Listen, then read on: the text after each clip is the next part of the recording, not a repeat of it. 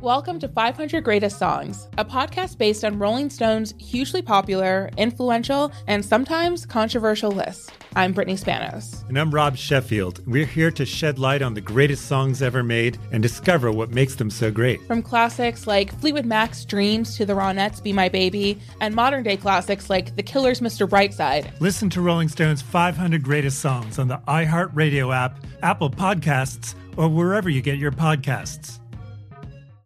Every week on Talk Easy with Sam Fragoso, I invite an artist, writer, or politician to come to the table and speak from the heart in ways you probably haven't heard from them before.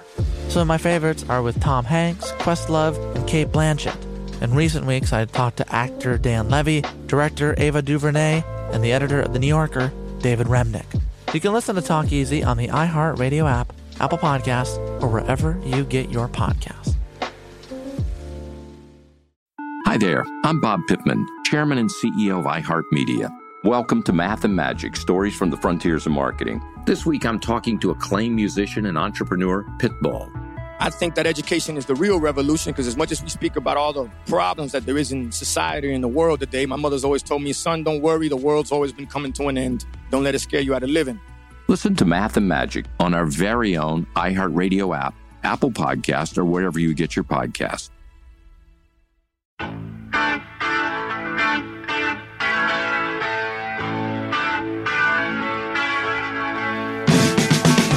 Welcome, welcome, welcome back to the Bob Lefsetz podcast. My guest today is Noel Paul Stookey. Yes, Paul of Peter, Paul, and Mary. Noel, how you doing? I'm good.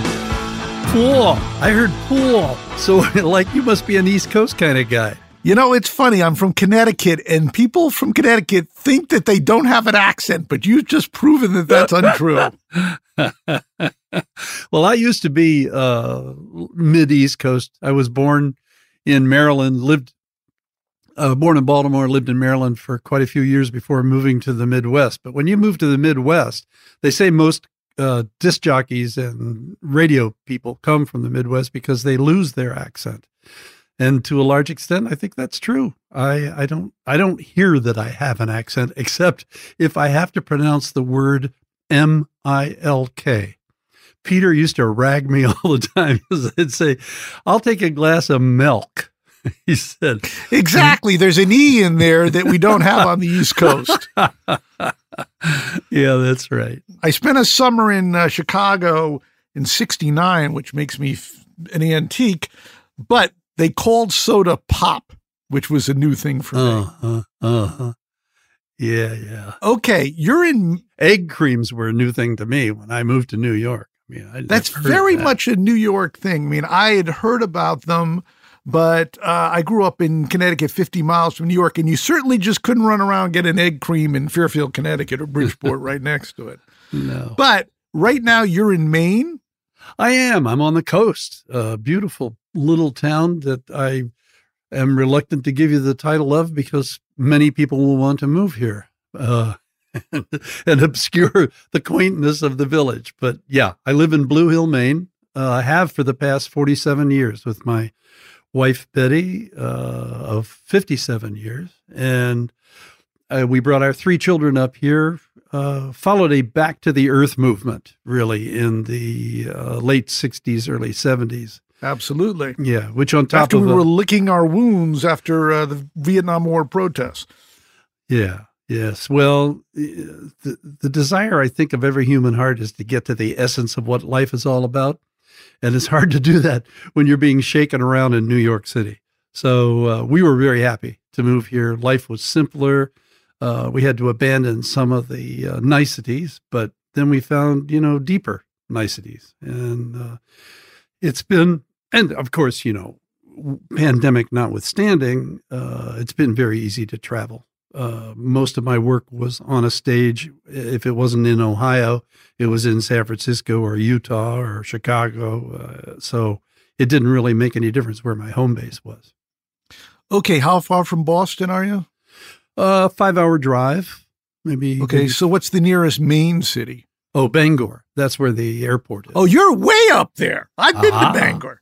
Oh, you have?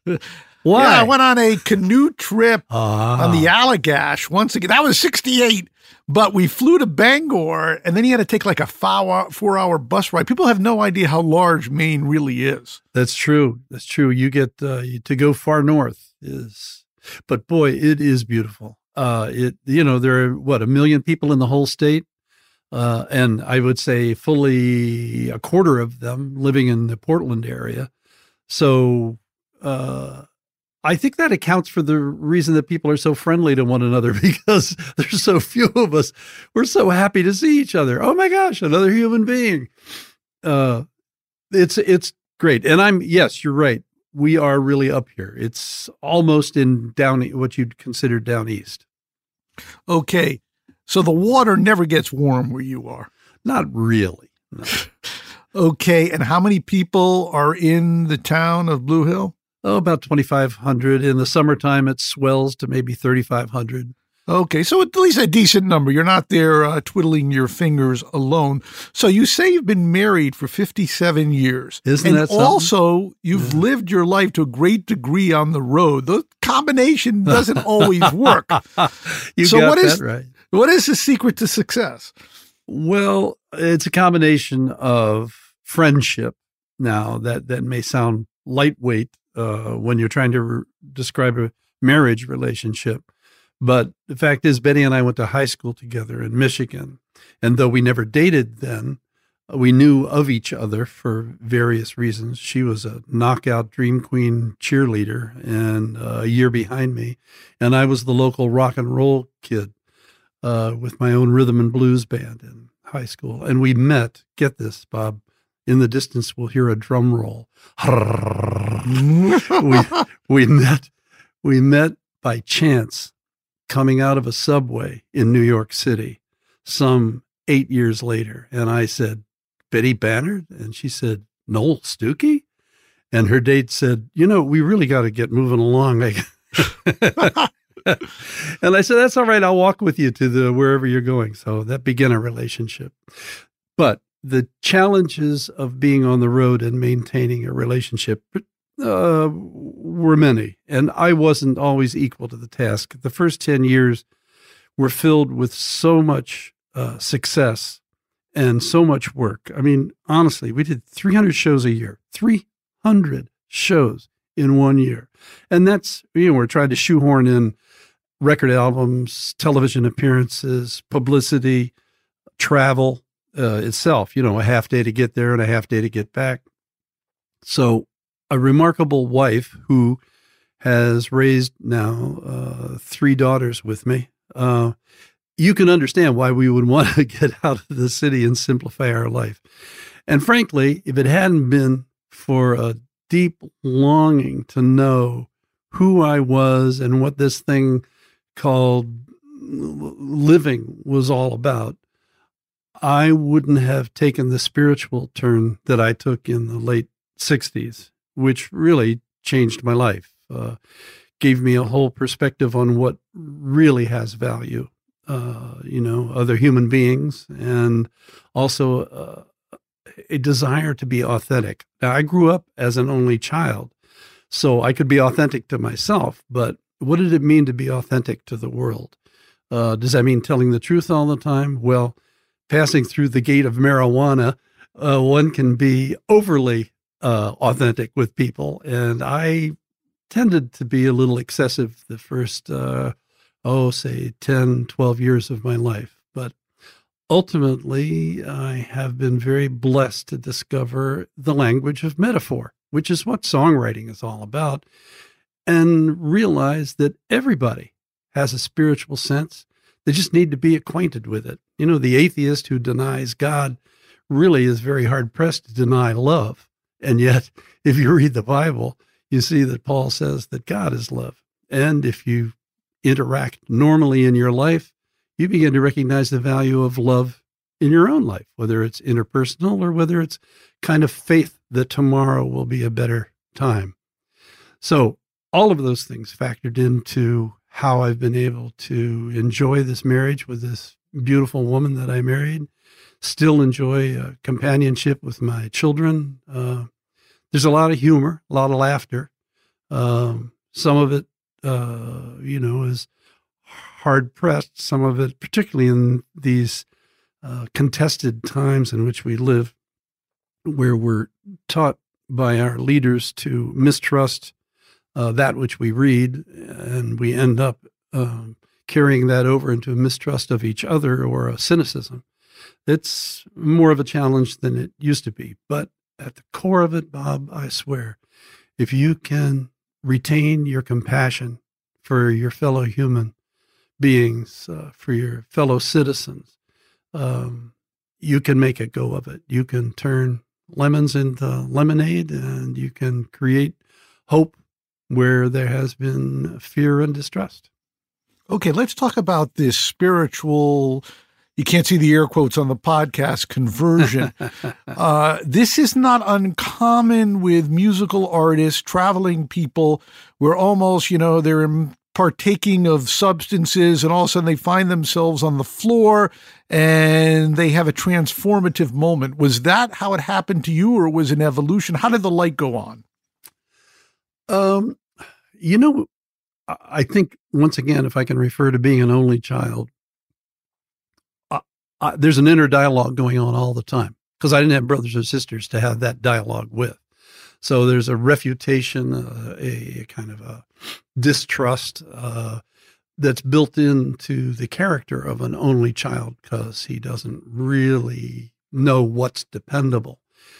And so this whole barrel of fame and fortune that landed on me in 1960 was increasingly more difficult to figure out personal worth from. Uh, if I was standing in line with Betty waiting to go into a movie and the manager saw and recognized me, he'd say, "Oh, oh, Mr. Stookey, come on, come on, you you don't you don't have to wait." You start to take those, or Mr. Stookey, we, we, we have a table. I don't have a reservation. We, it's okay. We have a, t- we have a table for you. Oh, Mr. Stookey, uh, here, c- come here. You begin to believe your own press clippings. And that becomes a very empty, uh, hollow existence because you have to make a choice. You are either going to start believing it and buying into it, or if you're trying to be real, uh, you're going to stick with people who are truth tellers, like my wife, uh, or that little piece of conscience that you hung on to since you were a little kid that told you it was bad to take that piece of candy from the five and dime. And you say, okay, well, it's bad to borrow on other people's awarenesses. Uh, I just want to be a citizen. So it wasn't really a drug problem that brought me to my knees. It was more of a soul problem. Um, I just really needed to know if there was some direction in life that was valuable with a capital V. And, you know, I don't know if you want to hear the whole story, but I was backstage in Austin, um, in Abilene, Texas, and a kid and I, am going through these changes. You know, I'm asking myself, what's life all about? My God, you know, I want to be on the on the right side. I want to be on the good side. Now, parenthetically, I have to insert here something that you already know.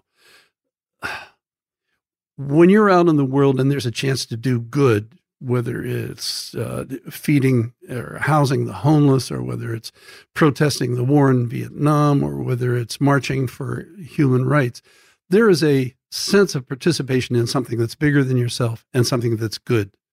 So, notwithstanding those kind of uh, encouragements, one asks oneself, well, okay, but these are just actions. I want to be connected with these actions. I want to have a sense of familial participation in the betterment of the world. Where do I find that?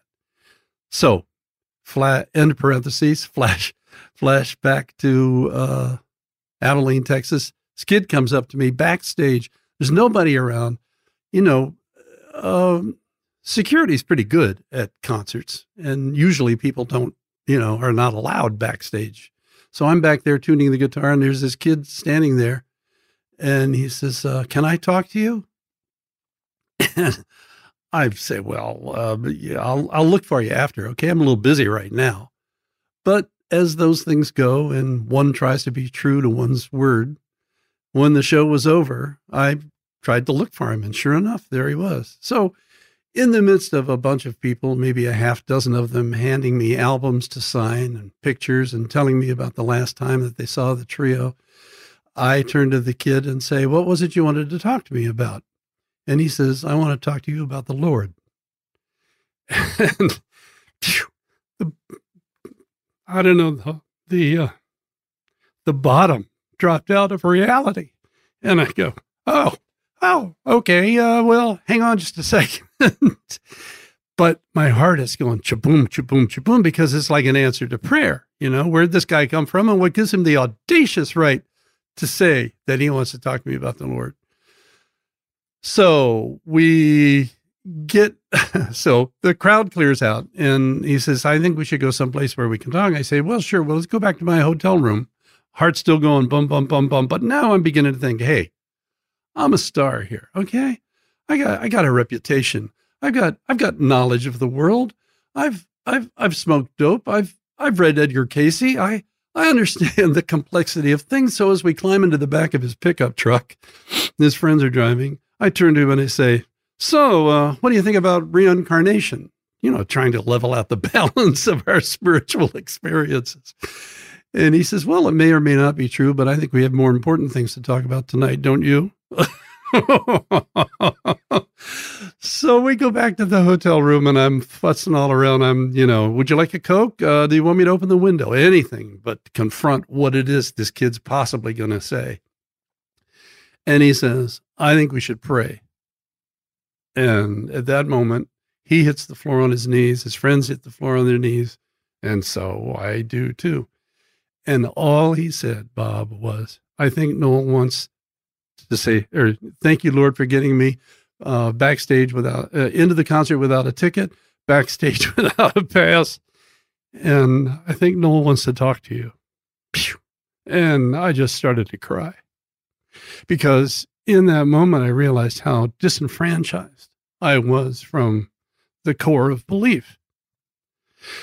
And that was the transformative moment for me. Uh, after that, I can't say that, you know, uh, I moved as beatifically as St. Francis. I was really kind of a bore and, and, uh, I was antagonistic. I was aggressive. I was uh, I was a Jesus freak uh, for about two years before uh, I learned the language or readopted the language of metaphor and could speak uh, about my faith and what had happened to me in terms that other people could understand, maybe even sympathize with, maybe even emulate. But when you use labels to describe your situation, you're adopting somebody else's descriptions. Uh, and they don't always sit well. They're not personalized. Uh, so, over these past, what, 40 years or so, 40 to 50 years, I've learned the language of inclusiveness uh, in terms of expressing my faith. Um, so the transformation didn't stop, uh, you know, in 1969, 1970. It began in 1969, 1970, and I'm still, I'm still going through. Uh, matter of fact, I had this. You want to? Uh, can I do a little song for you? Uh, well, the only issue is a rights issue. Who wrote the song? Okay, well, we're covered there's this guy named Stookey that used to sing with Peter Paul and Mary. He wrote the song. Okay, and you own the song? And I own the song. Out. Okay, now. then you can sing. Just say you're giving us permission. Okay, I'm giving you permission.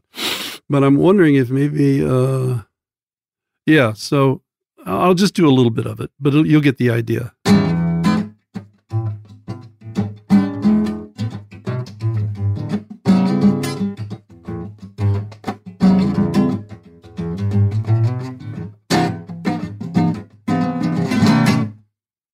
Let's talk about love with capital L.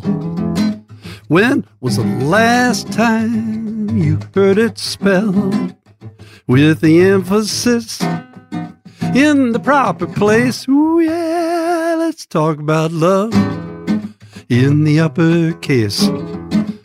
Some might call it amazing grace, or the author of um, time and space. Let's talk about love, love, love, love, love. You may recall a situation, change a heart you hadn't seen where love's the only explanation for a miracle that sets somebody free. Ooh, yeah, let's talk about love with a capital L. Not talking about witchcraft or a magic spell or hanky panky in a cheap motel. No, let's talk love, love, love, love, love. I'm not saying that I love you any more or any less. I'm just saying that there's more here than we are usually willing to confess. Let's, let's, let's talk about love, where it all began. Yeah, love, love, love like a master plan. If you believe, then raise your hand and let's talk about love, love, love, love, love, love, love with a capital L. Woo! So how we that's for a couple of things. A, how old is that song? Mm, six months, maybe. Wow, you still got it. Secondly, you still have your voice when many people, you know, they get older and uh, their voice subsides. Any special trick or just, you know, God helped you out there? uh, oh, that's a nice way to put the question. Doubtless, there's some assistance from, uh, you know, having faith. Uh, but uh, no, I don't. I haven't smoked since August fourteenth, nineteen seventy. And you may ask why I remember that date so specifically. I was driving with a friend, Jim Mason, who produced a couple of Poco albums, and there was a cigarette. There was a cigarette lighter hole, but no cigarette lighter in the rental car that he was driving. And we both had cigarettes, and I took that as a sign. So I reached over, took the cigarette out of his mouth, out of my mouth, threw it out the window, and I said, August 14th, 1970, the day Noel Stookey and Jim Mason stopped smoking. Well, unfortunately, it was true for me, but you know, you can't make truth for somebody else. He went back to it, eventually quit. But uh, so I think not smoking has helped a lot. I still drink a fair amount. I mean, I like to have a margarita in the evening and maybe a glass of wine with dinner.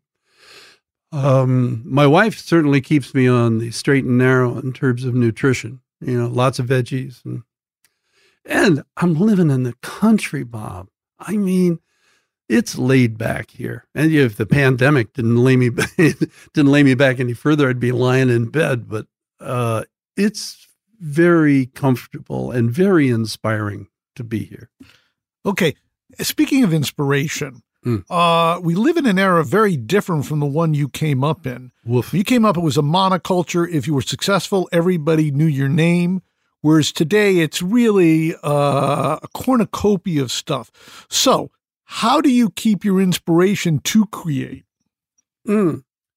Well, I've I've always been, you know, I have to confess that I'm not a writer who writes uh, for remuneration that's why folk music was so great for me because uh, it's an institution that uh, that depends on people articulating concerns of the day. Um, they don't write for money; they uh, they write because it had to be said. So I really am a cathartic writer. That is to say, I don't sit down like a Burt Bacharach and generate music every day because it's a discipline that I feel I have to obey. I really respond to the particular moment or the particular concern. I mean, when I did when I did impeachable to the tune of unforgettable that went viral on, on YouTube and Facebook, I was responding to what I felt were flagrant uh, offenses uh, by Donald Trump, and I thought that they would be traceable to uh, to Russia. That that investigation went by the by uh, when Mueller was uh, removed from the opportunity to take it to its finality, uh, along with Comey, and and then I wrote I wrote a song called "I Will Stand." You know, that opened the election is over. Some say what's done is done. Well, it's easier if your side has won. Um, so why don't we just work together? And I said, well, there are a list of things that I'm not going to work together on. And I sang a song with about nine of them. And there's also reinforcement. You know, uh, for instance, if I was creating totally in a vacuum, uh, I'd probably have a more difficult time sustaining it. But when you go in front of anywhere from 15 to 1500 people and you make a statement musically, you're going to find out pretty quickly if the audience agrees with it. Now, they may, one, think it's entertaining, uh, in which case the applause will be light and smattering. or they may think that it's moving, in which case you will get a very pronounced heavy applause at the end of it, like I sometimes do for the two new verses I wrote to America the Beautiful. Or sometimes you will get an un, a response that you just hadn't planned on, like people standing up in the middle of what you're singing about or cheering uh, in the middle of a verse because they agree so strongly with what's being said and the manner in which it's being said. So those encouragements keep me going. But to return to your original question, I basically write in response to that which I see needs articulation. Okay, one has to ask, since you're talking about politics, you're talking about today's world, I must ask, as a resident of Maine, why did Susan Collins get reelected? Well, I mean, aside from all the impressive monies that were spent to degrade her opponent, uh, because actually there's two sides to that street. There was a lot of impressive monies that were spent to degrade Susan Collins. Essentially, the reasoning behind the deposition of Susan Collins was that she was uh, Trump's lapdog. Um, that anything Trump wanted, she voted for. Well, that's you know, Maine is not a totally liberal state. I mean, uh, we're very we're I can't speak for the natives, but they're all straight shooters as far as I'm concerned. You know, they're really honest, uh, God fearing. Uh, if you work hard, I mean, they're the American ethic uh, underlined. And Susan Collins has been there for most of them, most of the time.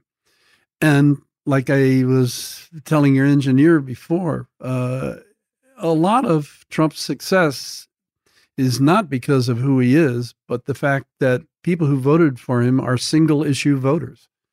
And the people that voted for Susan Collins were single issue. You know, they uh, they wanted to support somebody who uh, is more anti-abortion than she is pro-life. Uh, she uh, or pro-choice. Uh, they wanted to support somebody that they knew uh, particularly in this cacophony of political um, chaos that was echoing all around us.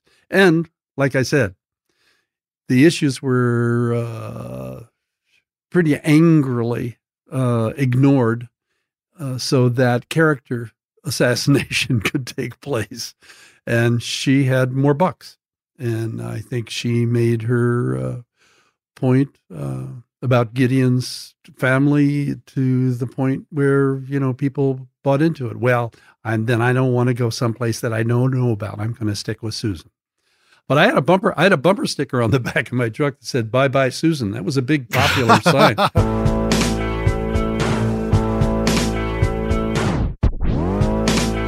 Welcome to 500 Greatest Songs, a podcast based on Rolling Stone's hugely popular, influential, and sometimes controversial list. I'm Brittany Spanos. And I'm Rob Sheffield. We're here to shed light on the greatest songs ever made and discover what makes them so great.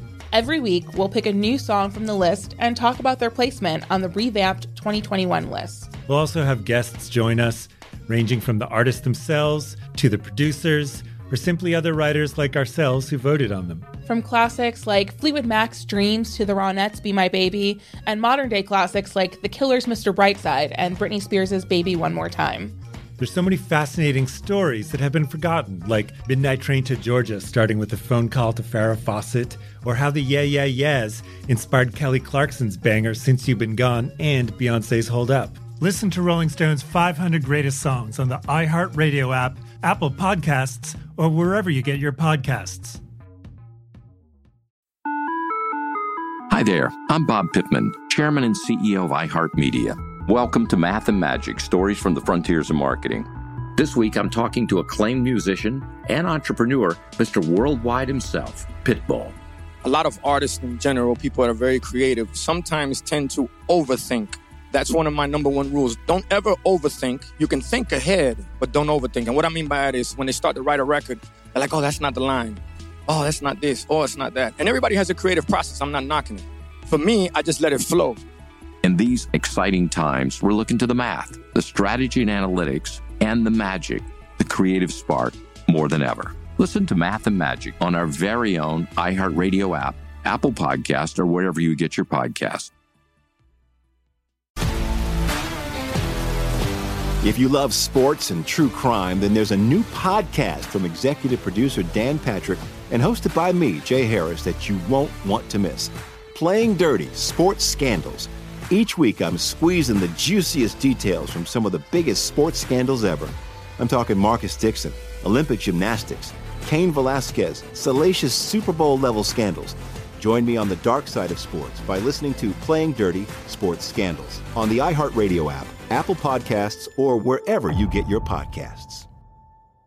Okay, let's go back to the beginning. So, what did your parents do for a living? You were an only child? Yeah, my dad was uh, a really a mechanical engineer with very clever. Uh, he is very clever, hands-on kind of guy. Uh, he worked for the Gates Rubber Company during the war years, and then had a couple of promotions that took us to Michigan, one, and then to Pennsylvania. Uh, where living 90 miles from New York City just made me thirsty to move to the city eventually. And in 1960, uh, 59.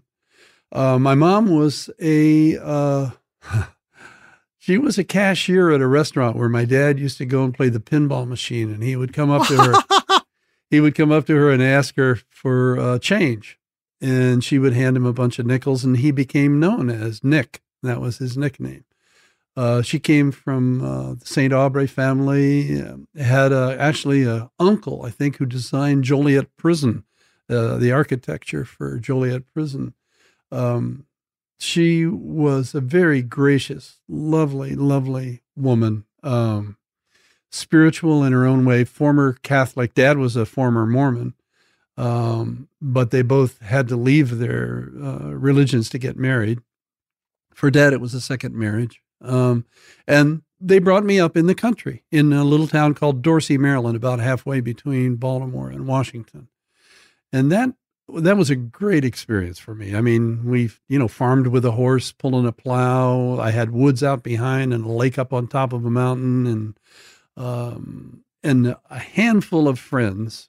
And I say that in in a positive way. I had five of the closest buddies you could ever want. Uh, we did everything together, explored together, played games together, imagined together. Uh, I even had a circus uh, in my garage where I put the cat under an orange crate and dragged her around in a wagon. And uh, my friends were, you know, the strong man. My friends were selling lemonade. My friends were uh, the ringmaster. Um, and then I had I, and once again returning to the theme of being an only child, I had all of the imagination in the world available to me. Um, my parents were really, really supportive uh, all the time. Uh, and my dad had a four string tenor guitar, uh, which I, I, thought was just a big ukulele uh, as I grew up, but then discovered that it could be tuned like a ukulele. And that's really where I began uh, loving making music. Yeah. And did you take any lessons? How did you ultimately become a performer and more of a rock and roll performer? Uh, well, you know, I'm I'm 14, 15 years old. How can you not be a rock and roll performer? That's what you're hearing, you know. Well, baby, hum, hum, baby, hum, hum. I mean, you want to be kind of hip. So, but I'll tell you, hip was not Elvis Presley to me, who I just tried to imitate there. Hip was the Pontiac African American record store because it was rhythm and blues. It was the doo wop. It was the street music uh, that really got to me. And uh, we had a group in high school called the Birds of Paradise. Um, we wrote our own theme song, The Birds of Paradise Doo-wah are here to say hello, Do doo wah. The only way they know do doo wah is with the song.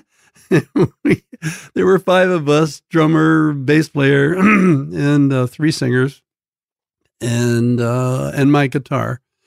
And we we were busy. We put out an album. I mean, that was unheard of for a high school group in 1955. We pressed our own album and sold it in the high school with some original songs that are still embarrassing to me when I hear them done.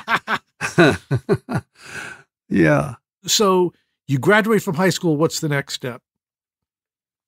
Well, I always I I I had a job, part time job in a camera shop in Birmingham, Michigan, and I made movies um, with my friends in Birmingham. Um, this was after the move to Michigan, and took that knowledge with me to New York. But I'll tell you, I don't know how many times in your life, Bob, you have walked in through the door expecting one kind of response, received another, and then recognized it was, hey, that's a heck of a lot better response than the one I was expecting.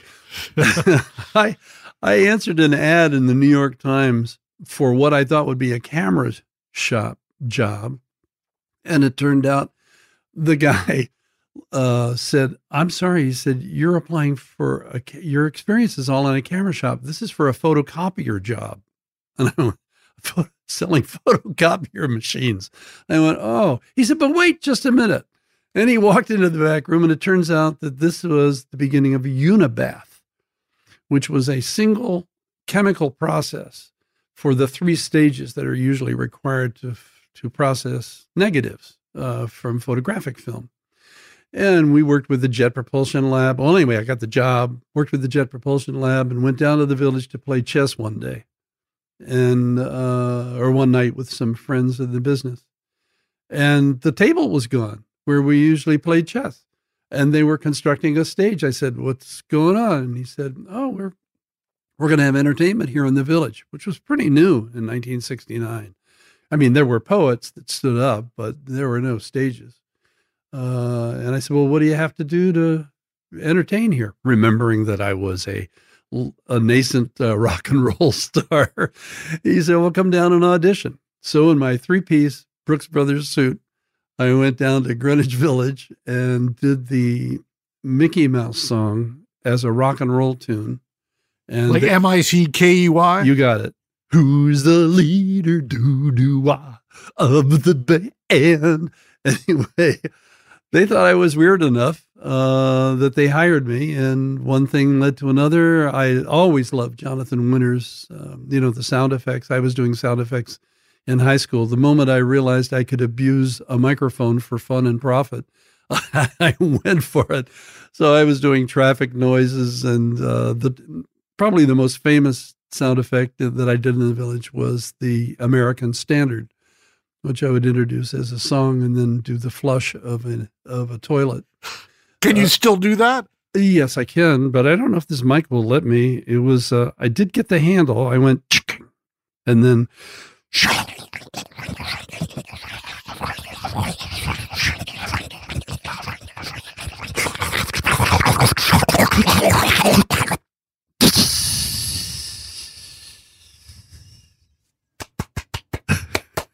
Very good. Very good. Okay, so you're a jack of all trades down there in the village. I was, I was, and I was a good. I think I was a good choice for that. I was a I, everything from a maitre d to a comedian to a songwriter to the master of ceremonies. Because no, really, no serious artist actually wanted to get up and introduce another artist. I mean, they might do it as a tail end to their performance, but they didn't want to do it as a constant. But I was, uh, I was fine with that um, because of my, uh, I don't know, my predilection for w- wanting to make nice. So uh, when Albert Grossman came in and said, uh, Have you ever thought of being in a group? Albert Grossman going on to become the manager of uh, Dylan, Jimmy, of Janis Ian, uh, the band. I said, Well, no, I got a few things I want to do by myself. Evidently, at the result of that uh, meeting, he went back to Peter and said, Well, he said no, but I think he will. I guess that's what made Albert what Albert was. And he was right. The turning point came in Mary's apartment after about five months of rehearsal, uh, where we had taken, we had come up with about six tunes uh, on the supposition that maybe if Albert liked them, he'd, he, we could be in a group. And the words out of uh, Albert were, well, have you thought about a name for the group? And yeah, and we said, yeah, we've been thinking about the Willows. And he said, well, how about if Noel changes his name, we could we could call the group Peter, Paul, and Mary. Well, I don't know if you're familiar with a song called "The Ten Thousand Year Old Man." This is well, I know you're talking about the comedy routine. No, no, no. I'm talking about the uh the song, the folk song. I was born about ten thousand years ago. Actually, I don't know it. Okay, well, I'll give you a little verse. And there's nothing in this world that I don't know. Get ready. Here comes the alliteration. I saw Peter, Paul, and Moses playing Ring Around the Roses, and I'll whoop the guy that says it isn't so. It's a cute song. Talks about the development of world history, but the Peter, Paul, and M was already there on our lips. But I recognized, oh my gosh, I am, I'm not going to be a Kerry Wisanowski, you know, known as uh, Cary Grant later or whatever. I'm I want to hang on to my name. But then it occurred to me I never did like my middle name of Carol. So I'll tell you what, I'll, Albert, I'll take it on as a middle name, not knowing that my middle name was going to take me on and take me out because from there on, there's a funny thing that happens when you get interviewed. You know, somebody sits down and says, So tell me, Paul. Now, they've already assumed something about you. which for most people would not be a handicap. But for me, I wanted to defend the fact that Noel was my first name. But it became immediately obvious that the question they were asking me was more important than straightening them out as to what my first name was. So Paul took me over for about 10 or 12 years. And then after the spiritual change and having my own life when Peter, Paul, and Mary took seven years off for good behavior between 1970 and 1978. When I came back to the group, I said, okay, let's use my full name now. I'm Noel Paul Stookey, however you want to couch that. That's who, that's who I am. That's, that's fine, but I need to have my first name happening. So. Okay. So, okay. We jumped through a few things there. You're, you're there. You change the name. Tell us about the agreement for Albert to actually manage you, how you selected the initial songs, how you got a record deal, and what happened there. Wow. Okay, well, down down in the weeds a little bit more. Um, Albert was handling Peter as a solo artist, and felt that Peter's voice deserved a better setting. Uh, so he wanted to create a group. Uh, the first member of the group that he thought of was Mary Travers whose picture was hanging up on the wall. Peter said, Who's that? Uh, in uh, Izzy Young's Folklore Center in Greenwich Village. And Albert looked up and knew who she was because she had sung with the with uh, the Harry Belafonte singers and uh, and Pete Seeger, uh, the Song Swappers. And he said, "That's Mary Travers." He said, "She'd be good if you could get her to work." And we, to this day, Mary passed away in 2009, but to this day, Peter and I still don't know if what Albert meant was if you can get her to focus or if he meant if you could, because she has a small child, she'd be, she would consider going into, uh, you know, a career. But nonetheless, she was already on board. I had already declined working in a group because uh, I had some things I wanted to do by myself. And I was commuting to Boston to sing up at Club 47 in between Joan Baez and Tom Rush appearances up there. Uh, and Betty, my wife, had moved to Boston. So we saw each other up there. Uh, that was another reason for me to find a job up there. But anyway, I'm I'm back in the apartment in New York. It's uh, it's midweek. Uh, the phone rings and it's Mary on the phone, and she says, uh, "I've got this guy over here who's visiting, and we are wondering if we can come over and sing some songs." Well, you know, you put it like that. Uh, okay. so uh, I had worked up a solo tune for Mary to sing, a single girl, which eventually made it on a record, actually. And Single Girl is sort of uh, symbolic of the way that the tunes came to the trio in the beginning. I'd say at least half of our repertoire was drawn on uh, folk music's history, whether they were gospel tunes, uh, whether they were tunes by Pete Seeger or Woody Guthrie, or whether they were uh, songs like the Golden Vanity, the, you know, that had been in the in the folk ballad lexicon for you know a hundred years. Uh, but we could not agree. And this is a wonderful moment. We're in my apartment, Peter, Mary, and I, and we know, I know by this time that Peter's uh, represented by Peter, uh, represented by Albert, and we want to see if we could sing together. And we're not related. We we ain't no Everly brothers, so we don't have that uh, familial vibe that occurs when people of the same family and genetic background make harmonies. So we're kind of fishing around, but every song we come up with, everybody's got a different version of. Such was the way of folk music in the uh, late 50s, early 60s, until we landed on Mary had a little lamb, little lamb. So first, Mary took the melody, Peter and I sang harmony. Then Peter took the melody, Mary and I sang harmony. Then I took the melody, Peter and Mary sang harmony. And no matter which way we sliced or diced it, it sounded like a group. Uh, there was a, and I was just looking, you know, it's funny, uh, timing is everything. And I was just watching an old video of Mary singing uh, the other day. What was it? Light One Candle that Peter had written. Uh, and we sang, we didn't have to modulate for the woman to sing. You know, we didn't have to change to another key, as sometimes is often done for choruses. Mary's vocal range was quite wide, as was mine, as was Peter's. So we were able to make a sound that uh, we would trade leads all the time. We, I think that was, and and isn't it curious in retrospect, talking about walking in through the door expecting one thing and leaving with another, that we were named Peter, Paul, and Mary, which meant the three individuals who lent their voices to each other for performances also had these moments in the sun where they would come out and do solo performances. Peter would sing two songs, bring me out. I would do some comedy, sing a song. I'd bring Mary out. She'd do two songs. Then the group would reassemble to finish the concert. So there was a kind of continuity. And it showed up not only in, as the group went on, not only in song selection, but the way that our harmonies came together.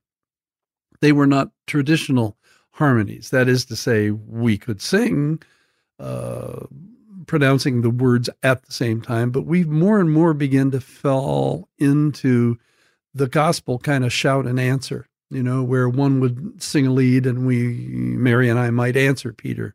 Uh, or Peter was beautiful at creating uh, alternative counter melodies.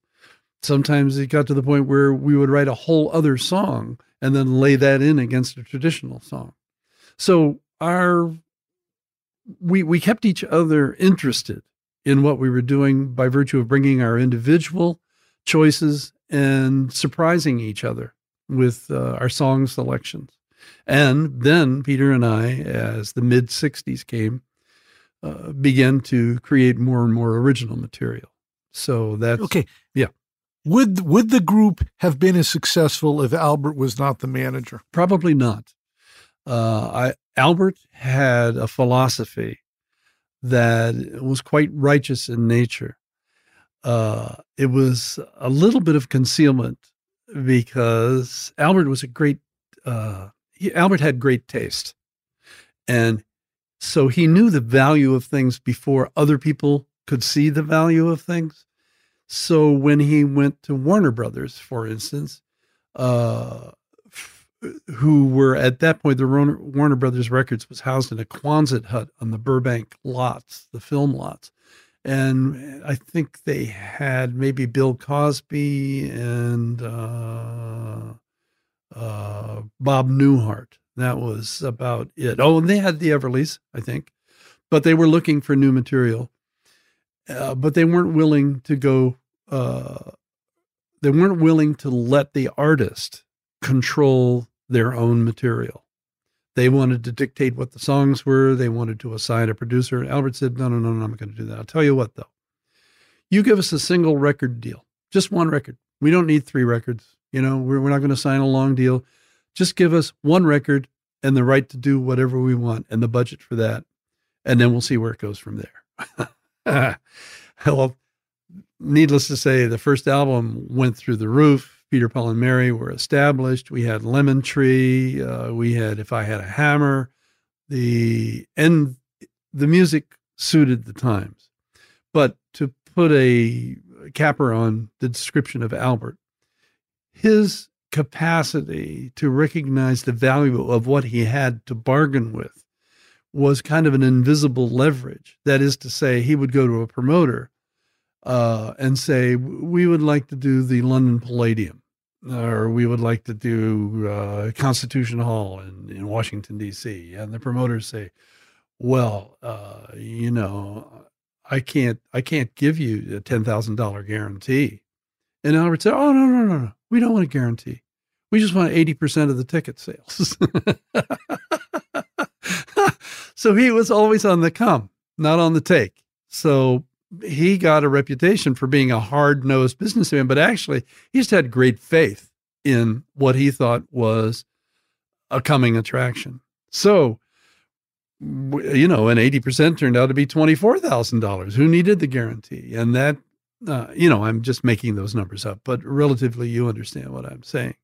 He was able to negotiate great terms for us no matter where we went. And he was our manager for the first 10, 11 years of our lives and probably the greatest coup that he pulled off was when the trio recorded their individual solo albums in the early 70s. He negotiated that those records, the those tapes, those master tapes would revert to the artists as their property. That Warner Brothers was only leasing them. And so both Peter, Mary, and myself had those records as our own property. They came back to us. Um, yeah, we Albert was pretty pretty amazing guy, and what a it's very ironic uh, being the uh, cuisine, being the culinary uh, artiste. Uh, you know, he was really he really understood good food. Had a restaurant in Woodstock called the Bear and I, how ironic that he should die die on an airplane headed for London. Uh, and the first question that most people had was before or after the meal. he was a delightful man uh, with a great giggle. Uh, that's what I remember most about Albert. He used to go, he, he would never laugh out loud. He would go, yeah. Okay. Now, Dylan ultimately fell out with him over money. Um, uh, do you, I would ask, A, what percentage did he take? And uh, do you feel comfortable with the deal and how things, the financial accountings? Well, for us, mind you, Albert put us together. So the fact that he and his office took 15% was absolutely proper as far as we were concerned. Not only that, the success was of the group was so large and so immediate that uh, you know I, I think we would have had to develop some kind of uh, animosity much much later you know maybe when the money was running out or or our career had turned, turned south which it never did um, we did leave Albert uh, after the time off for good behavior, but but he had so many other irons in the fire by that time. He really didn't need us anymore. And I think Bobby's falling out with Albert was more a question of the publishing than it was yes how Albert was handling his career. Uh, yeah. Okay, so how did you decide to do the first hit? Was if I had a hammer. So how did you decide to do that? No, no, no. First hit was Lemon Tree. Oh, right, Yeah, right. Lemon Tree was on. Uh, I, it was just on the Peter Paul and Mary album, and Buck Herring, a young DJ out of Oakland, um, can't remember the KFEW, KBE, I don't know what the radio station was.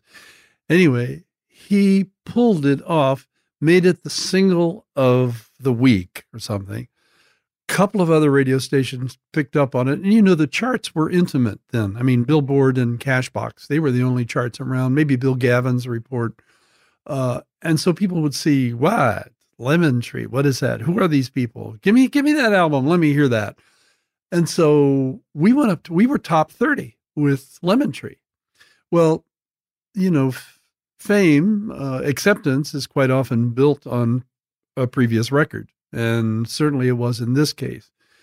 And though Lemon Tree was not a political statement, it certainly set up the visibility of the group so that in 1962, 63, when the foment about civil rights was happening, uh, if I had a hammer was, uh, you know, became a calling card.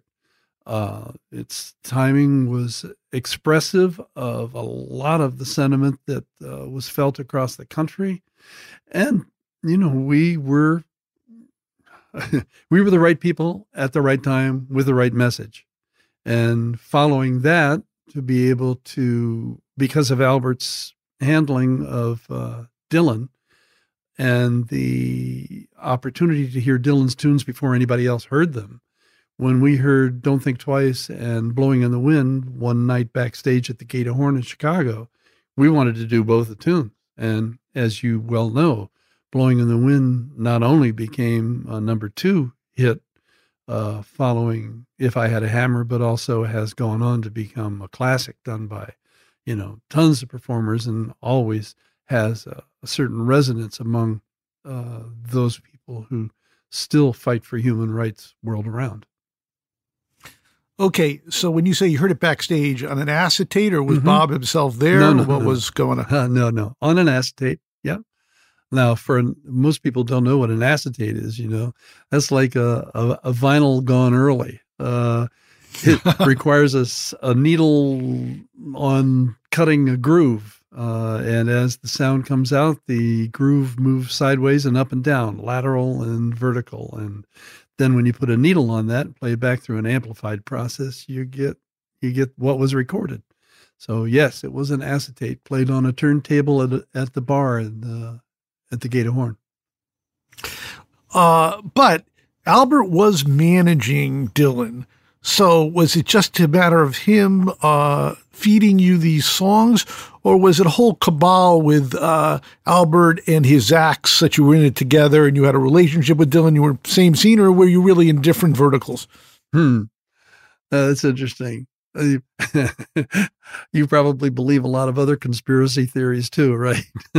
Oh, believe me, I'm the opposite of a conspiracy oh, you theorist. are okay. Well, Okay. no, there was no conspiracy involved. There was just a uh, you know a parallel of themes. You know, I mean, like I said, these are the times in which we lived, and uh, you know, my first contact with Bobby as a passing artist was uh, when I was master of ceremonies in Greenwich Village, and Bobby came in to do a set, and he at that time, the first time through uh, the Gaslight, uh, he sang mostly uh, Woody Guthrie tunes, and he had a voice. Very much that suited Woody Guthrie tunes. And then he went away to go on tour, I think, I think it was in New Jersey, and he came back maybe a couple of months later and asked if he could uh, do a set. And I, kind of being in charge of the entertainment, I said, "Yeah, sure, of course." And he got up on stage, and he did a song about uh, Buffalo. Uh, can't remember what it's not Buffalo Riders, Buffalo. I don't know. It was a song about a guy that gets a job out in the West, uh, skinning buffalo, buffalo skinner. That's what it was. Uh, but these were totally different lyrics. The original lyric was about how the buffalo skinner goes to get paid and they give him skins. And he says, Well, I can't do anything with this. I got to eat. And the guy says, Take it to the general store and trade in the skins and he'll give you the food. Oh, so that's this is told to a plaintive three chord folk melody, right? That's the traditional tune.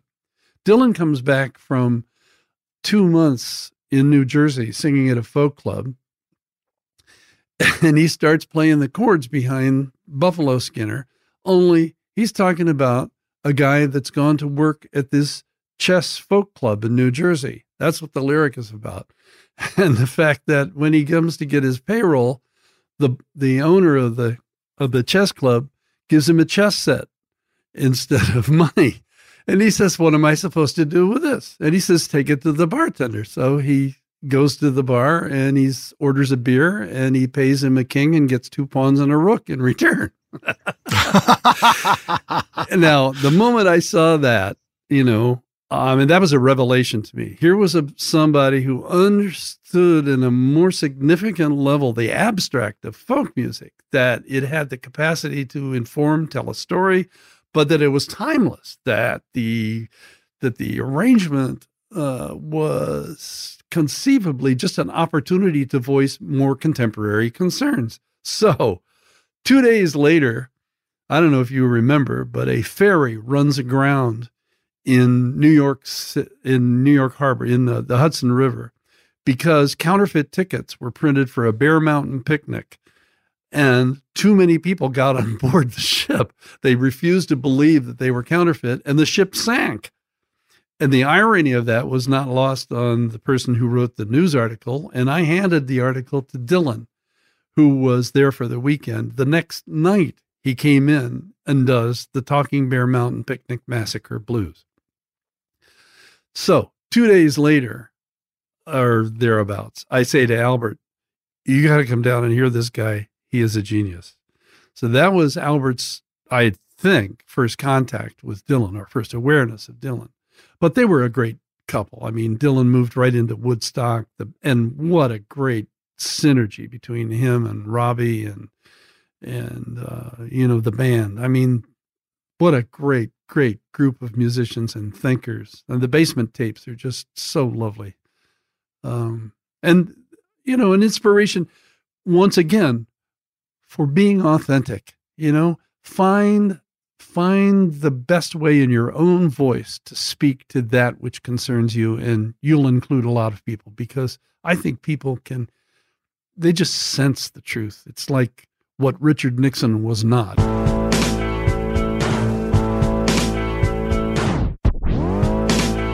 okay let's go welcome to 500 greatest songs a podcast based on rolling stone's hugely popular influential and sometimes controversial list I'm Brittany Spanos. And I'm Rob Sheffield. We're here to shed light on the greatest songs ever made and discover what makes them so great. Every week, we'll pick a new song from the list and talk about their placement on the revamped 2021 list. We'll also have guests join us, ranging from the artists themselves to the producers or simply other writers like ourselves who voted on them. From classics like Fleetwood Mac's Dreams to the Ronettes' Be My Baby, and modern day classics like The Killer's Mr. Brightside and Britney Spears' Baby One More Time. There's so many fascinating stories that have been forgotten, like Midnight Train to Georgia, starting with a phone call to Farrah Fawcett, or how the Yeah Yeah Yeahs inspired Kelly Clarkson's banger Since You've Been Gone and Beyonce's Hold Up. Listen to Rolling Stone's 500 Greatest Songs on the iHeartRadio app, Apple Podcasts, or wherever you get your podcasts. Hi there, I'm Bob Pittman, Chairman and CEO of iHeartMedia. Welcome to Math and Magic Stories from the Frontiers of Marketing. This week I'm talking to acclaimed musician and entrepreneur, Mr. Worldwide himself, Pitbull. a lot of artists in general, people that are very creative, sometimes tend to overthink. That's one of my number one rules. Don't ever overthink. You can think ahead, but don't overthink. And what I mean by that is when they start to write a record, they're like, oh, that's not the line. Oh, that's not this. Oh, it's not that. And everybody has a creative process. I'm not knocking it. For me, I just let it flow. In these exciting times, we're looking to the math, the strategy and analytics, and the magic, the creative spark, more than ever. Listen to Math and Magic on our very own iHeartRadio app, Apple Podcast, or wherever you get your podcast. If you love sports and true crime, then there's a new podcast from executive producer Dan Patrick and hosted by me, Jay Harris, that you won't want to miss. Playing Dirty Sports Scandals. Each week, I'm squeezing the juiciest details from some of the biggest sports scandals ever. I'm talking Marcus Dixon, Olympic gymnastics, Cain Velasquez, salacious Super Bowl level scandals. Join me on the dark side of sports by listening to Playing Dirty Sports Scandals on the iHeartRadio app, Apple Podcasts, or wherever you get your podcasts. Back to that era. I'm old enough to be aware most people only read about it in books. But prior to the Beatles, there was a huge folk scene, even to the point there was a TV show, Hootenanny. Yeah, right. You've you've referenced the fact that there was a scene in Greenwich Village. Once again, legendary, but it was happening when most people were not aware. Needless to say, with your success, you were uh, kings and queen of that scene. What was it like in the folk world at that time? Well, don't forget, speaking of kings, the Kingston Trio, who were out the door early, maybe two years prior to us, uh, with folk music, but it was kind of good time folk music. Uh, it was, uh, you know, let's all get together and have a uh, a great time singing together. Um, let's have a couple of beers. Let's have a party. Let's uh, sing uh, waltzing Matilda. Let's sing, you know, songs that we all know. Well, that was that was good, but this was a different kind of music, and so the folk scene sort of changed, uh, bent in that direction, and augured uh, for a a more concerned lyric in general. That in, now the folk scene itself. Okay, I mean there was the Kingstons, there was John Stewart, who brought arguably to the Kingstons a kind of political conscience that they hadn't had since Dave Guard left the group. Um, there was the Brandywine Singers. There was, you know, um, uh, the Brothers Four. There were, uh, you know, and Judy. And then there were the soloists. I mean, there was Joni. There was Judy Collins. There was, um, you know, I, the mind cannot really. I, I can't fully embrace the breadth uh, it was just such a wide variety of artists who, little by little, made their uh, made their statements through the medium of folk music, and folk music began to have its effect on pop music because here were here were DJs, you know, that were used to playing lush ballads by Burt Bacharach, and now they were playing a guitar and a harmonica and a guy singing. What is this? Well, you know, where's the where's the luster? Where's the glamour? Where's uh, and eventually that desire for a more con, uh, how shall I say a more arresting sound began to manifest itself in rock and roll, and the lyrics subsequently were uh, inspired in rock and roll you know, I can't get no satisfaction, in a sense, was a far cry from what the world needs now is love, sweet love. yeah, yeah, yeah. So, folk music's impact on pop music in the mid 60s triggered the release of a variety. I, to me, one of the main uh, main changes occurred when James Taylor uh, came on the scene because his ability to blend uh, an, a beautifully played acoustic guitar with piano, drums, uh, kind of was the middle ground. You know, once again, we could have pretty music that spoke to very personal relations that had a broader conscience to it. And then, of course, the Beatles arrived with Please Please Me, and the Stones continued, and then we were into the Lovin' Spoonful, and even to this day. As a matter of fact, I'm holding up. You, your people can't see it, but I'm holding up a, an album that says "Hope Rises." This is a this is a album that contains 15 new artists because a lot of people, uh, and I'm sure it's something that you will ask later in this interview, where can we hear music that pertains to the times and the crises in which we live now? And that music is there, but the niche for their for its expression has narrowed considerably. I mean, there are many slices of opportunity now.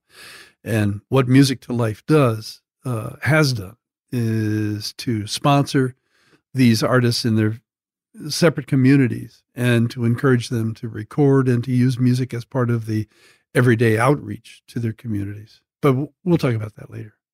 Um, anyway, the fact that I brought it up is part of the awareness that styles of music have less to do with the success of the lyric than they used to. Uh, you know, there was a time when country and western was hillbilly. you know, there was a time when hip hop and rap was nothing but anger.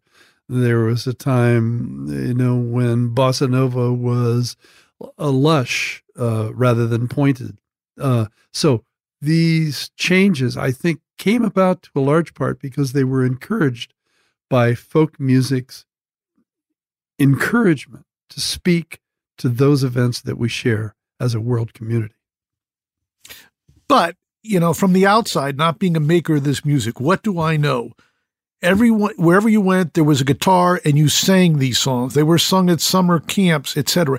And in addition, there was a lot of, you know, even when Kennedy was there, there were a lot of political issues, certainly starting with uh, what was going on in Cuba. Mm. It seemed from the outside that the folk artists had their finger on the pulse and were singing to move sentiment in a certain direction. Did it feel like that on the inside? Oh, yeah. I mean, by 1963, for sure. Standing on the steps of the Lincoln Memorial with uh, Dr. King, uh, I, I've referred to it many times. You know, Mary turned to Peter and said, Hope is palpable. Okay, that begs the question. I got to say, uh, although Obama ran on hope, uh, mm-hmm. you know, uh, a number of years ago, 2008. As someone who's seen it, seen it all, contrast, I don't want to make it sound like a college question, contrast and compare the vibe in the American mentality then as opposed to today. I think there was some resistance to the human rights movement, uh, particularly as it uh, presented itself in the uh, as a challenge to the white racists in the South, uh, and that it wasn't. But the overall effectiveness of that movement, of the civil rights movement, was that it expressed a desire for America to get righteous, uh, to be inclusive, as its history has indicated it was. Uh, give me your tired, your poor, your huddled masses yearning to be free. This was this was a chance to go on public record uh, as the encouragement, and that then morphed into oh, I see. We can, as a large group, get together and in if not influence people's opinions, we can at least express our own in numbers that would encourage them to discover what the true facts behind this are. And so that's when it morphed into the uh, the anti-war movement. Uh, it was a natural chain of events, I think. Uh, it, in a sense, empowered large groups of people to make statements and the music was a thread that ran through all of that. Okay, but today, do you believe that we are off course or we can always self correct and have hope? And where is music's place in today's consciousness? Well, you know, you're talking to Mr. Hopeful here. I mean, I I am loath to despair. Uh, I mean, I see inequities still, uh, but I know that in my own life, uh, I've seen change, so I can't help but feel that everybody's life has the possibility to change. And I know that we're at loggerheads uh, conceptually with many of the people who back uh, uh, Donald Trump. Uh, but I can't help but feel that when we discover the larger issue, and that is one of respect and compassion, we will ultimately be joined again. Now, you can't legislate compassion. You can only invite it by being compassionate yourself. You can't legislate forgiveness. But, you know, taking a page out of Mandela's handling of apartheid, uh, you can have public forums where people voice their concerns and are, if not assuaged, at least aware that reconciliation is possible because every human life has value. So the uh, the hope that we will begin to consider the larger uh, inspiration for the human uh, for the human uh, experience uh, it goes on um, that's why, you know, the song I sang to you before about love with a capital L. That's that is the awareness. Uh, sure, the atheist will not accept the G word, you know, but if they've ever been in love, then they have an inkling of what it is that can draw us together. And that means that, uh, you know, the, the better angels in us, uh, begins to embrace and include uh, our fellow human beings. I think town halls, you know, actually are going to become a very important aspect because on a local level, they will allow us to voice concerns that relate directly to our lives. And then we're going to be able to translate that into a larger picture. Okay, let's go back to the 60s in our timeline. The Beatles come along they wipe out a zillion acts. Very few sustain, okay? The Beach Boys sustain, the Four Seasons sustain. But ultimately, Peter, Paul, and Mary end up having a couple of gigantic hits. One is I Dig Rock and Roll Music. Can you tell us the story of that? Yeah. Yeah. I got a I got a great friend. I, I think I mentioned him earlier, Jim Mason, who uh, produced a couple of things for Poco. Uh, I was introduced to him uh, by Dave Dixon, who uh, was the voice of Norman Normal in a cartoon that I did for Warner Brothers. Um, Jim Mason came in, uh, sat down in the living room, uh, Dave Dixon's living room, where we used to in, in New York City on Jane Street, and uh, said, "I got a new tune for you." And he sang with the most inane lyrics you've ever heard in your life about my girl. She left me on a Thursday and I wonder if she ever cared, you know, that kind of thing. And I, I, when it got all done, I looked at Jim and I said, that's the hippest piece of music to the most banal lyrics I've ever heard in my life. And he said, well, what do you think it's about? And so between the three of us, we started writing I Dig Rock and Roll Music. Now, we just went through this period of time where I did my toilet for you and a couple of sound effects. So I love to mimic. Uh, and this was, we knew all the people that we were mimicking. By this time, we had, uh, Peter, Mary, and I had met the Beatles on the set of Hard Day's Night.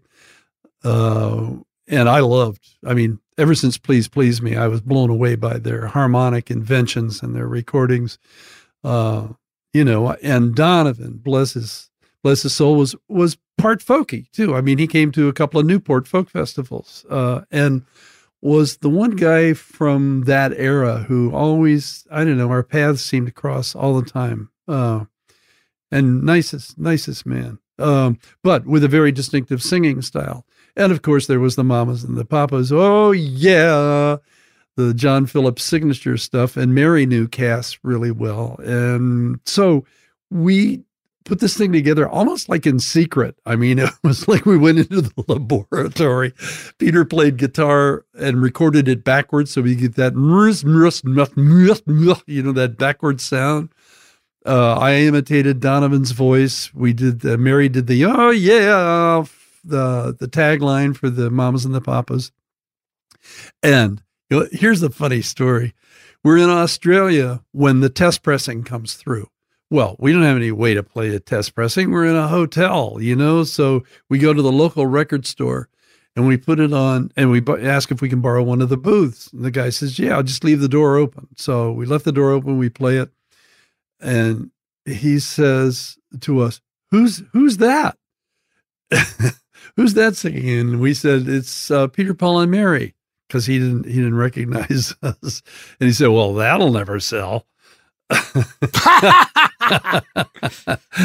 so that was uh and that was a remarkable uh comeback but that's not the true irony. The true irony is uh leaving on a jet plane which happened in 1970 just before the group uh took its 7 years off for good behavior.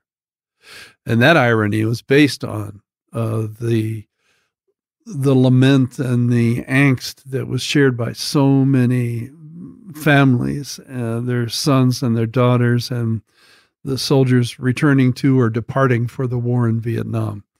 Uh, John Denver's tune was just touched so many buttons at that point, and that that tune was on an album that was released two years earlier that had "I Dig Rock and Roll" music on it.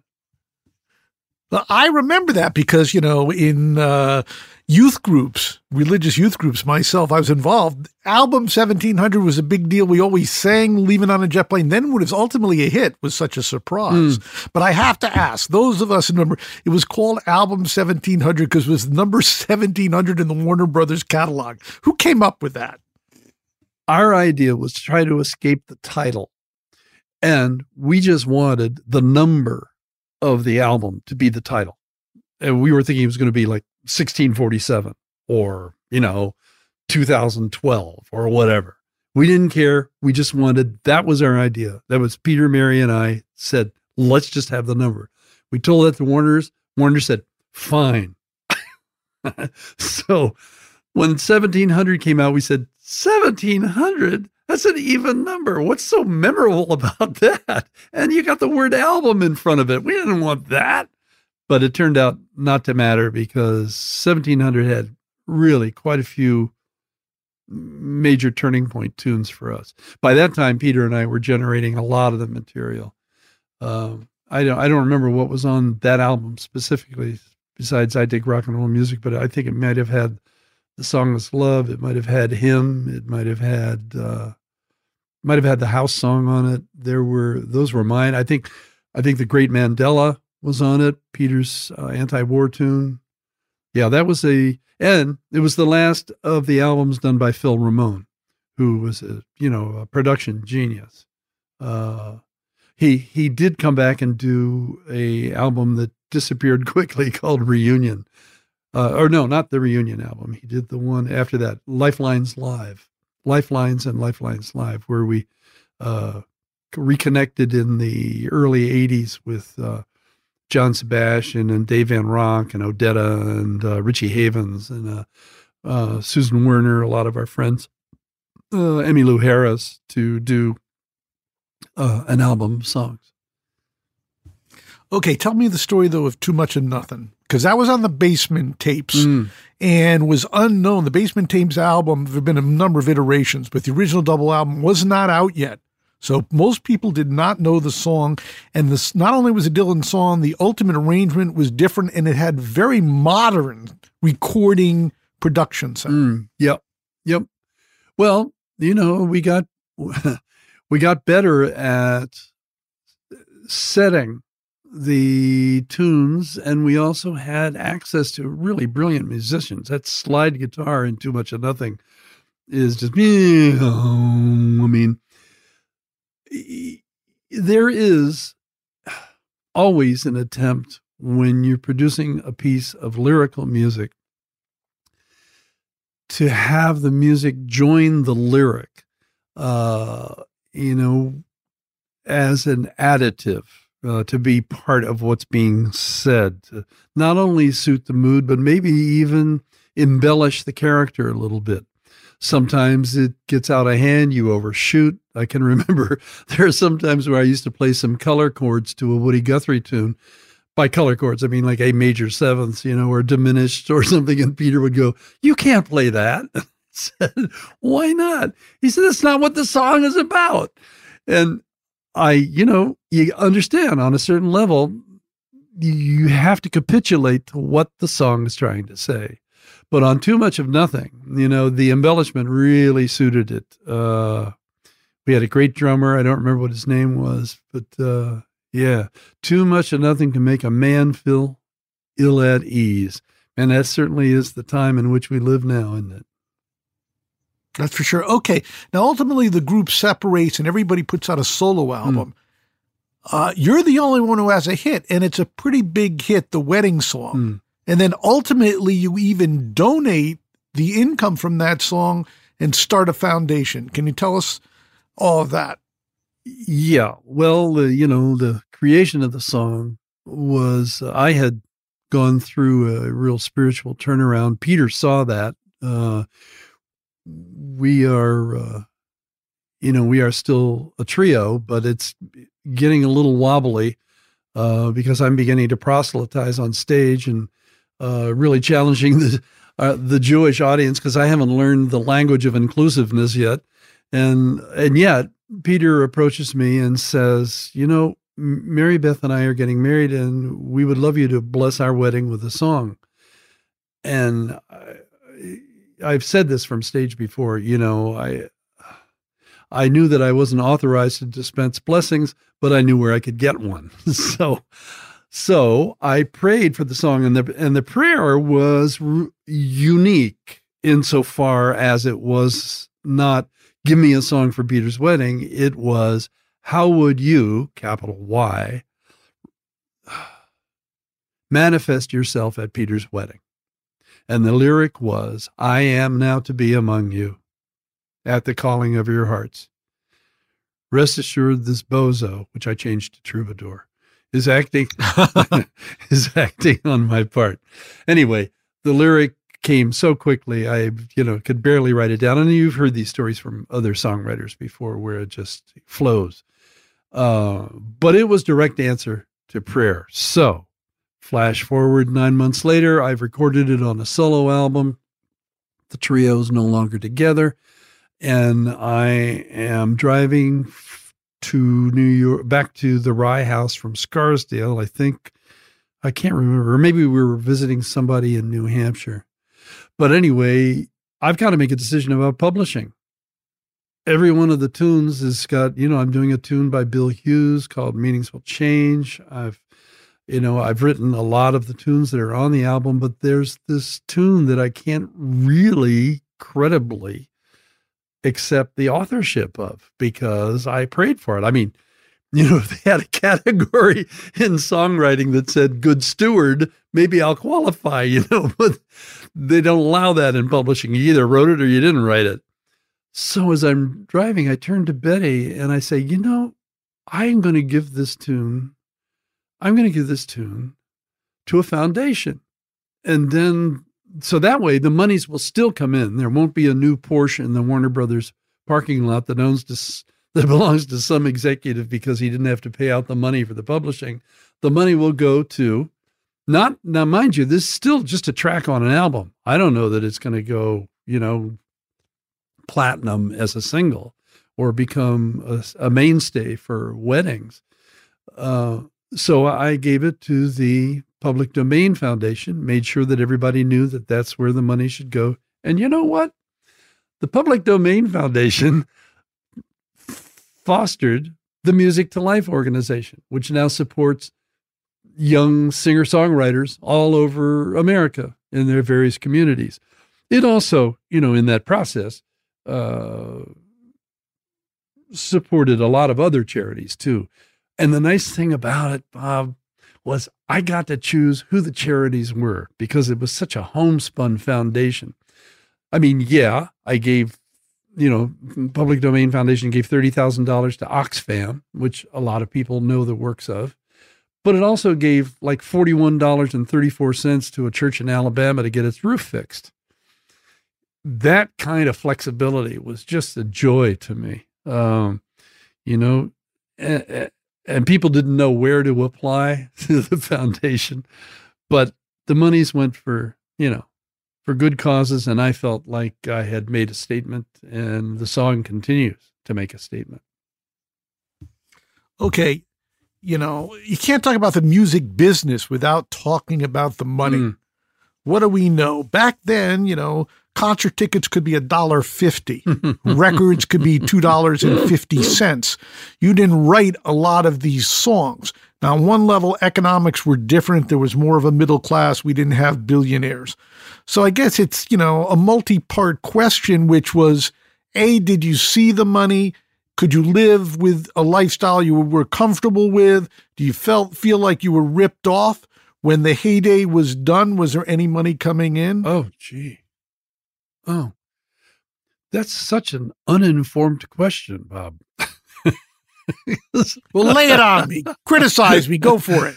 Oh, yeah. I mean, well, let's work backwards.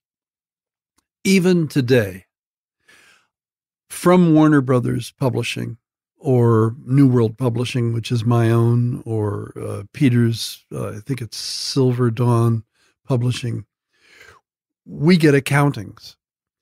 They come in the form of two inch thick uh, pieces of paper, a two inch stack of papers typed out by a computer that says, for instance, too much of nothing, Singapore, 0.00125 cents.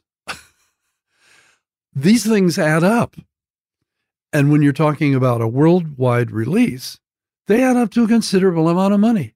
So even to this date, uh, I probably just my part of it. And I'm, you know, I didn't have Puff the Magic Dragon. You know, I didn't have, I would say, the the lion's share of the publishing. But even to this date, I'm well into five figures uh, publishing monies that come in quarterly. Um, so I'm just blessed beyond belief, really. And I think most people who had record deals from the 60s who are revisited for nostalgia purposes or revisited because an advertising campaign wants to use their music.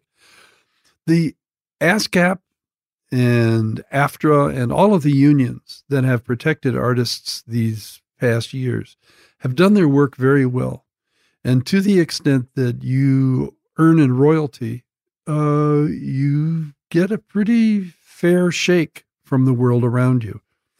Um, so I have I have no complaints, no quarrel with the way that the monies were played out. There probably are horror stories based on unscrupulous managers, you know, or unscrupulous companies who had you sign on a dotted line in invisible ink that went away or went through a shredder or into some offshore account. But for the most part, the people that we dealt with uh, were very upright, very uh, yeah, very honorable folks. And most of the music industry, I think, is that way. Well, as I say, there's certainly horror stories. Thank God it wasn't uh, down in your neck of the woods. Let's go to the Music to Life. When so when did you start Music to Life, and what is the mission? You sort of generally said, and what are the activities of the uh, organization? Oh, thanks for asking, because that is a contemporary thing, and most people like to dwell in the land of nostalgia when they talk to a a former member of Peter, Paul, and Mary. The fact is, as I mentioned before, folk music has an ongoing life. And that means that there are writers, singer songwriters out there who are writing about contemporary events, contemporary concerns. And they are a group of songwriters nationally and probably even worldwide now that an organization called Music to Life that was begun by my daughter Elizabeth uh, Sunday Stookey, uh, support. But the evolution is interesting.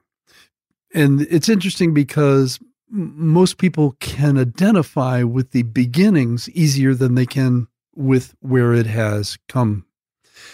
In the beginning, there were folk festivals. And at these folk festivals, there would be singer songwriters. One of the primary folk festivals was in Texas, in the little town called Kerrville. And every year, beginning in the late uh, 1900s, uh, Elizabeth, my daughter, and I would scan anywhere between 300 and 500 uh, applicants to be included on an album uh, called Music to Life and uh, and appear at the Silverthorne Theater uh, as one of 10 finalists uh, who would receive, receive awards. Those were curious concerts uh, beginning then. First of all, they were recorded live and released later as an album. But what what what year this we is uh, 1998 in the beginning, but it went on until 2006, 2009. Actually, I think it was the last one.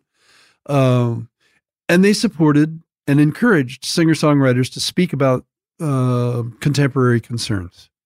Um, the it was recorded live. Uh, the CD was released. Uh, didn't really make much money, but was great to go on record as having uh, encouraged these singer songwriters. Well, over the course of that period of time, my daughter Liz began to understand that many of these artists didn't do the music just because it was a hip thing to do. They did it because they were factoring as a lifestyle into their community and concerned with homelessness, concerned with the environment, concerned with. So the music wasn't only to be sung at a rubber chicken benefit dinner. It was actually could be used with a group of people as a kind of an anthem for them. So by community sponsorship, uh, they, for instance, in Austin, Texas now, there's a, a homeless group that gathers weekly and they make up songs together. Um, they sing together. They have more of a sense of family than they ever could, uh, isolated as you would imagine they would be. Um, the they're singing in prisons now, um, so that music becomes kind of uh, educational and a collective tool for the movement itself. Um, and to that end, uh, my daughter Liz has started the Activist Artists program, which these two of the two of the people on this album are activist artists. The others are still in the point where they're commenting on the circumstances, but uh, not taking a role in the community yet. So we raise money, we mentor them.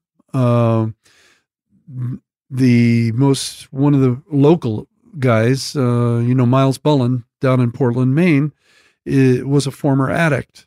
And we support him on a monthly basis. And he deals with high schools. I mean, he has to do it because of the pandemic now, you know, through Zoom or through, uh, you know, through online methods. But we support these artists and their involvement in their neighborhoods as they bring their message of hope and their uh, yeah, as they bring their message of hope through music to their their fellow citizens.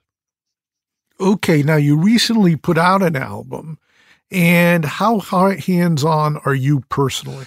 Uh, well, you know that that bring that's a good question, and it brings to mind the fact that I didn't properly answer the question about the earlier aspect of who chose these songs to go on this album out of the 300 to 500 tunes.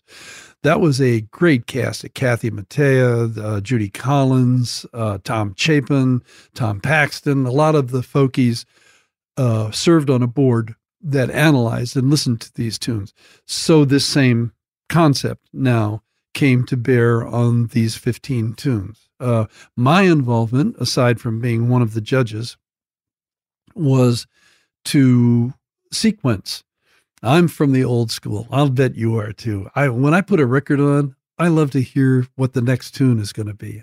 I mean, it's part of what makes radio so fascinating. If the disc jockey is really good, then he tells a story with the songs that he tends to program. So sequencing was important to me uh, on this album, Hope Rises. Uh, that was probably my major contribution. Uh, the the fact is the I would say fully a dozen of the 15 tunes were selected just by quantitatively uh, saying this song spoke spoke to me on a scale of zero to ten. This was a nine, or this was an eight and a half, or this was a.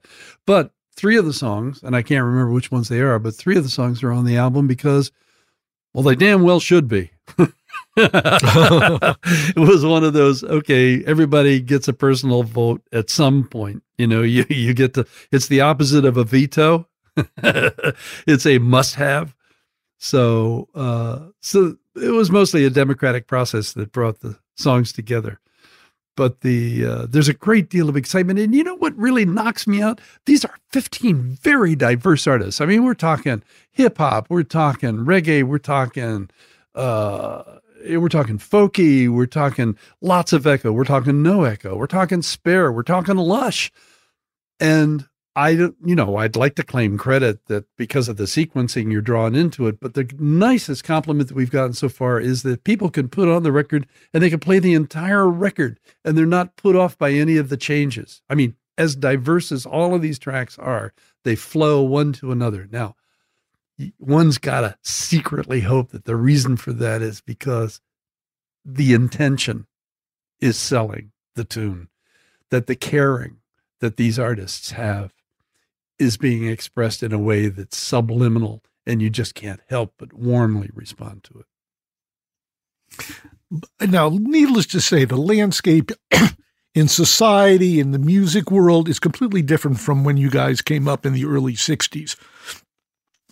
So when we talk about this type of music, I'll use labels which, you know, don't really nail it, but message music, mm. music that might, you know, reflect society or want to push it into a certain degree. Mm. Many people who've been around felt that we'd see a surge of this music after the surge when we had Iraq war in the early part of the century. But what we know is that no specific uh, social commentary, anti war political song has come top of mind in society. So I must ask you is that a matter of the breadth of music today and that it's almost hard to have anything heard by everybody? Or are we lacking the one specific writer or artist who will make something definitive and then start a new movement? I think both of those possibilities are true. For instance, uh, I will remind you of Bruce Springsteen and his important position in bringing to the public mind issues and perspectives on the way that we live our lives together. Whether that whether he enacted it through his you know ten thousand people in an in an arena or whether he does it on Broadway, so, and and Lady Gaga, you know, uh, to a certain extent, but these Lady Gaga is perhaps more niche in in terms of what she is expressing, uh, but nonetheless. So that's why that's why the the other possibility that you introduced is also correct. There are just so many fragments of musical opportunity that exist now for artists that they have to pick their particular community to speak to. There is not going to be one, I mean, unless the Messiah is going to arrive and be accompanied by a 12 piece band and bring a whole different kind of music that everybody immediately recognizes as the answer to all of the foibles of humankind, that's not going to happen in the way that we were able to accept music of the civil rights movement, music of the anti apartheid movement, music of the environmental movement. I mean, these are, uh, they're bigger than splinters. They're probably even planks, but they're not an entire house. Interesting metaphor. Okay. Uh, just to cover one thing before, because we're going to have to wrap it up, you have to go, and we've gone at length. Do you ever get tired of singing these legendary songs? I do have a little trouble with Puff the Magic Dragon. Um, though, you know, sometimes just in defense of the poor dragon who's maligned for his apparent or alleged association with drugs, I don't mind standing up for the poor little guy, uh, you know, and setting the record straight that he is really just a song about a kid who's coming of age. Uh, it's what Tom Paxton had a great line for this, Bob. He said, It's all right to look at the past. You just don't want to be caught staring at it. and to the extent that I'm still writing new tunes and embracing tunes by other artists uh, that speak uh, to the here and now, uh, I feel like it's important to include some songs of the past. But it's also important to register the fact that we are living contemporarily and that there is a possible future before us that has a brighter light uh, than the than the world that we're living in now. On that note of optimism, I don't think I can add anything more. Noel, this has been fantastic. You're very erudite, very articulate. You can speak as well as sing. I really appreciate you spending the time. Bob, I was not looking forward to this at all. Two hours out of my life was not the kind of thing that I wanted to do. And you are an irascible, wonderful old host who brought the best out of my history. I uh, I enjoyed so much uh, this time with you, and once again, to make that analogy, I entered this door with an expectation, and I am leaving with a far greater excitement than I thought I would have. Thanks so much for having me. Well, to use that old Yiddish expression, I'm kvelling, even though people can't see it on the screen. But, you know, you have to understand, you know, there's a huge thought that today's society, youngsters don't have a sense of history. They talk about baseball players not knowing the people before. But for those of us who lived through this era, mm. okay, not only is it a thrill to speak with you, but I am aware. I mean, the the folk era has been distilled essentially to Dylan going to electric on Newport, okay? Mm-hmm. You know, forgetting the whole essence of what was going on. Not that that was not important, but relative to the scene at large, which is much larger, and the fact that you can uh, talk about it and put it in context is certainly thrilling to me. And I'm not I'm not exaggerating. It's like, you know, if we had more time, what was it really like? I mean, I grew up only 50 miles away. I'll tell you something that you'll get, which most people won't. And then I was a freshman in high school and with social studies, we were going to go on a trip, a field trip, and we're deciding where to go and we were going to go to Sturbridge Village. Mm-hmm, You're aware of mm-hmm, Sturbridge Village, sure, right? Yep. That's, you know, just over the line from Connecticut, Massachusetts. It's kind of like Williamsburg. People know better, where it's, you know, a reenactment of the way life used to be. All of a sudden, the guy in the back, Steve Belinky, says, We can't go there. It's terrible. All the people, it's crowded. And we're all sitting there in class, you know, what is he talking about? Sturbridge Village? And then somebody says, You mean Greenwich Village? and as I say, it was such a scene. You know, it's funny that, you know, things happen. I wouldn't say right under my nose because I was young at the time and I was not living in the city and I didn't have wheels. but these, you know, scenes fomented and you were right there at the epicenter. Mm. And as I say, once again, you can talk about it, which is very impressive to me. So maybe at a future date, we can go deeper into some of those scenes. But thanks again so much for doing this. Robert, it was my pleasure. Thank you again. It was really fun. Till next time, this is Bob Lefsetz.